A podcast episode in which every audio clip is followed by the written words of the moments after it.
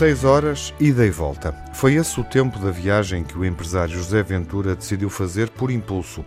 Agora que a maioria dos alunos terminou as aulas e começa a ser possível fazer um balanço do que foram os últimos três meses de ensino à distância, faz sentido partilhar esta história, que começa quando José Ventura fez descontraídamente uma pausa para ler as notícias do dia.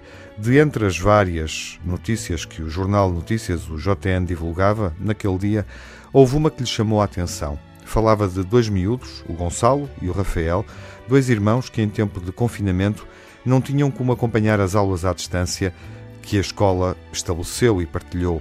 A decisão do governo, tomada pelos melhores motivos, deixou Gonçalo e Rafael do lado errado, do lado de fora da inclusão, o das crianças e jovens que não têm computador em casa. A pandemia também teve esta faceta. Nas mais diversas situações, revelou, sem qualquer filtro, as implicações das diferenças sociais.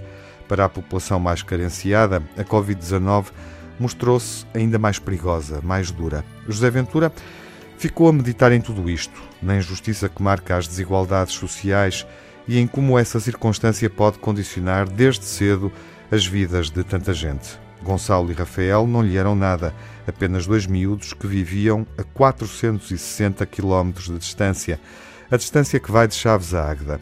Mas aos olhos dele ganharam a força de um símbolo mobilizador.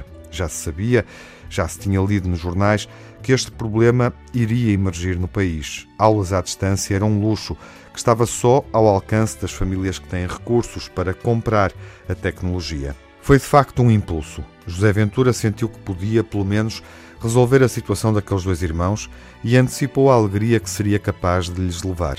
Informou-se onde viviam e pôs-se a caminho, com o computador que lhes faltava no porta-bagagens. 6 horas e 460 quilómetros. Não custou nada, era logo ali. E nada, mesmo nada, lhe vai tirar o prazer que sentiu quando chegou, se apresentou, disse ao que vinha e recebeu de troco dois sorrisos incrédulos e do tamanho do mundo.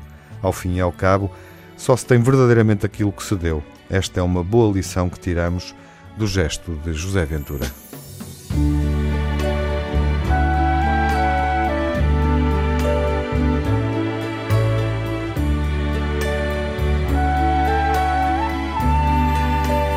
wonderful world.